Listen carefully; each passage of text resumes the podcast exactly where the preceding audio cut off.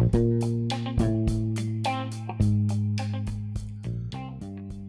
கமலக்கண்ணனுடன் இணைந்திருக்கும் உங்களை என் பாட்காஸ்ட் வாயிலாக வரவேற்பதில் மகிழ்ச்சி அடைகிறேன்.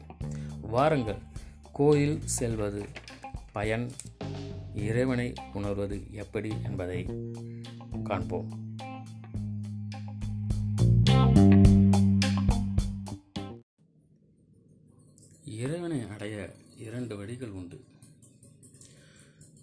முதலாவது இறைவனை உணர்ந்து எல்லாம் அவன் மயம் என்று அறிந்து அவனையே சகல காலமும் நினைத்து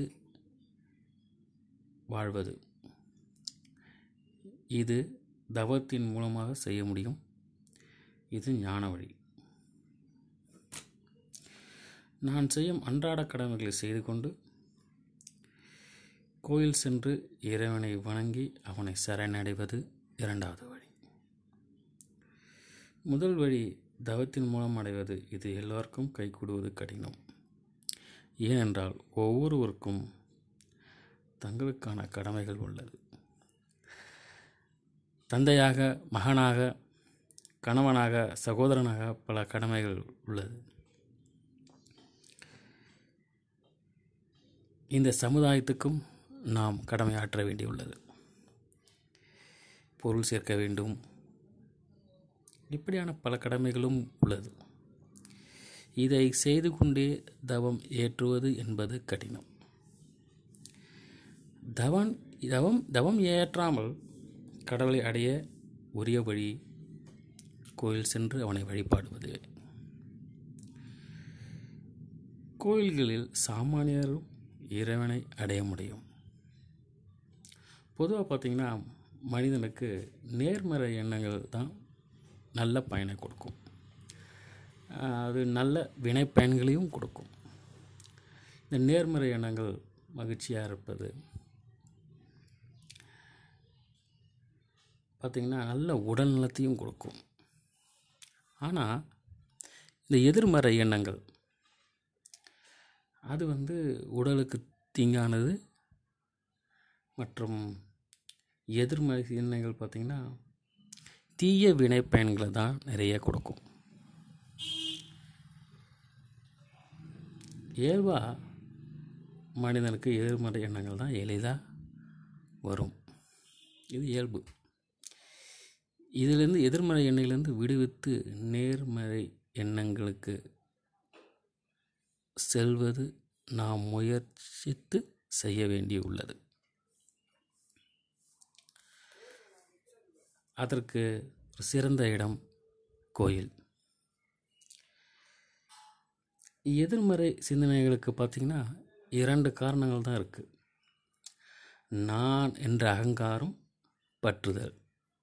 நான் என்றால் ஐ. நான் தான் பெரியவன் என்ற எண்ணம். நான் தான் இந்த உலகத்தில் சக்தி படைத்தவன். என்னால் தான் இதெல்லாம் நடக்கிறது. இது மாதிரியான எண்ணங்களே நான் என்ற அகங்காரம் பற்றுதல் அட்டாச்மெண்ட் என்னது? இது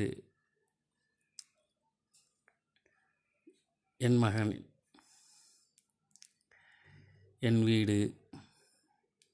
இந்த பற்றுதல் ஒரு காரணமாக இது எதிர்மறை எண்ணங்களுக்கு. இந்த இரண்டு வகையான எதிர்மறை எண்ணங்களை தவம் ஏற்றாமல் ஒழிப்பதென்றது. கோயிலில் உள்ள இறைவனை சரணடைவது ஒன்றே வழி. எப்படின்னா கோயிலுக்கு சென்றால்தான் நமக்கு வந்து முதல்ல ஒரு எண்ணம் வரும். அதாவது கோயிலில் இருக்கிற கடவுள் தான் இந்த உலகத்தையே படைத்தவன் அவன்தான் மிக சக்தி படைத்தவன் என்ற எண்ணம் வரும்பொழுது நான் பெரியவன் என்னால் தான் முடியும் என்ற இந்த அகங்காரம் அழியப்படுகிறது.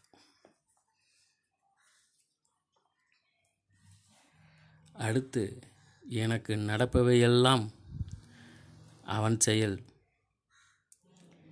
நான் செய்வது எல்லாமும் அவன் செயல். என்னிடம் இருப்பதெல்லாமும் அவனோடது என்று நினைக்கும்போது அகங்காரத்துடன் சேர்ந்து பற்றுதலும் அழிந்து போகிறது.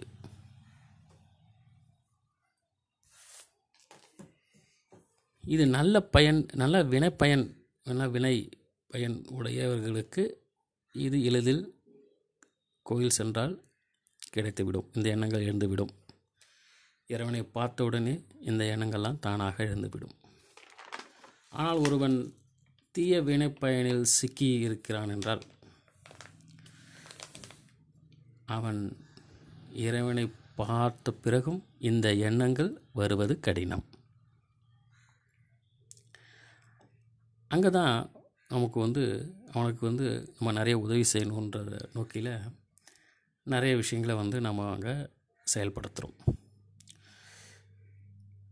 கோயில் மணி இந்த மணி ஓசை நம்மளோட அடங்காத மனசை அடங்க வைக்கும். பூக்கள் பன்னீர் போன்ற வாசனை திரவியங்களால் பார்த்திங்கன்னா மனசை மயங்கி அமைதிப்படுத்தும்.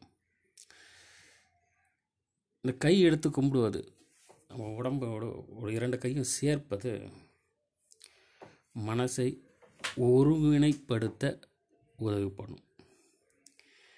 ரெண்டாவது கற்பூரம் ஒளி இந்த இறைவனிடம் அந்த கற்பனை ஒளியை காட்டுவது காட்டுவது எதற்காக அப்படின்றால் நம் மனம் ஒருமுகப்படுத்தி படுத்தி இறைவனை காண்பதற்கு இறைவனை முழுவதுமாக காண்பதற்கு அவனை பார்த்து அன்பில் மகிழ்ச்சியால் அவனை கண்குளிர பார்ப்பதற்கு.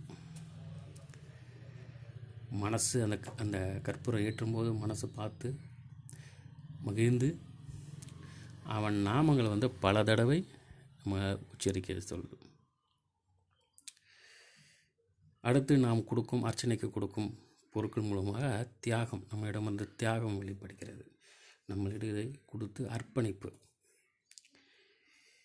மேல் சொன்ன அனைத்தும் ஒருவனை செய்யும்போது அவனுக்குள் சில நிபுணங்கள் தன்னை மறந்து இறைவனை கண்டு அவனை சரணடைய செய்கிறது.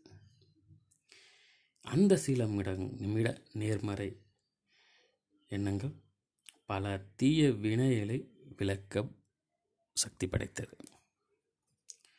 அதனால்தான் கோயில் சென்றால் எவ்வளவு சஞ்சலம் மிக்க மனமும் பார்த்திங்கன்னா அமைதி காணும்.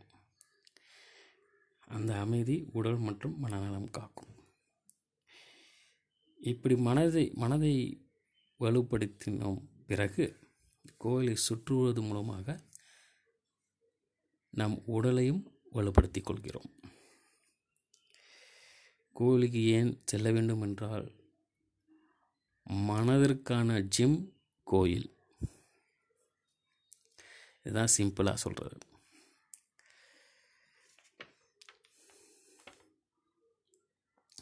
ஸோ இறைவனை உணர்வதற்கு நம் அகங்காரம் பற்றுதல் விட வேண்டும். அதற்கு அவனை சரணடைய வேண்டும். அவன் சரணடைய என்னை விட உயர்ந்தவன் ஒருவன் இருக்கிறான். அவன் தான் இந்த உலக பிரபஞ்சத்தையும் ஆள்கிறான் என்ற எண்ணம் எண்ணத்தை ஆழமாக ஏற்க வேண்டும். எனக்கு நடப்பவை எல்லாமே அவன் செய்யும் செயல் நான் செய்வதெல்லாமே அவன் செய்யும் செயல் என்னிடம் இருப்பதெல்லாமே அவனோடது என்று நினைக்கும்போது பற்றுதல் விலகி இறைவனை உணர முடியும்.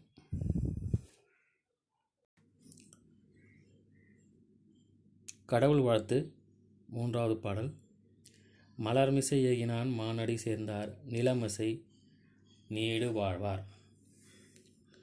ஞான மலர்ச்சி பெற்ற நெஞ்சத்தில் அதாவது தூய அன்பு நிறைந்த நேர்மனை நேர்மறை எண்ணங்கள் நிறைந்த நெஞ்சத்தில் தானாகவே நிறைபவன் இறைவன்.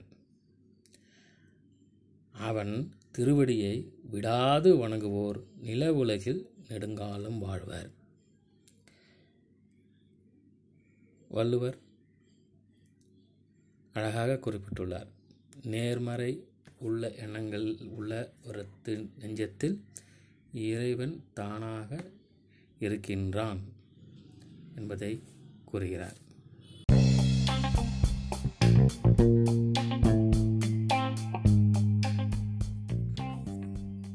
நன்றி.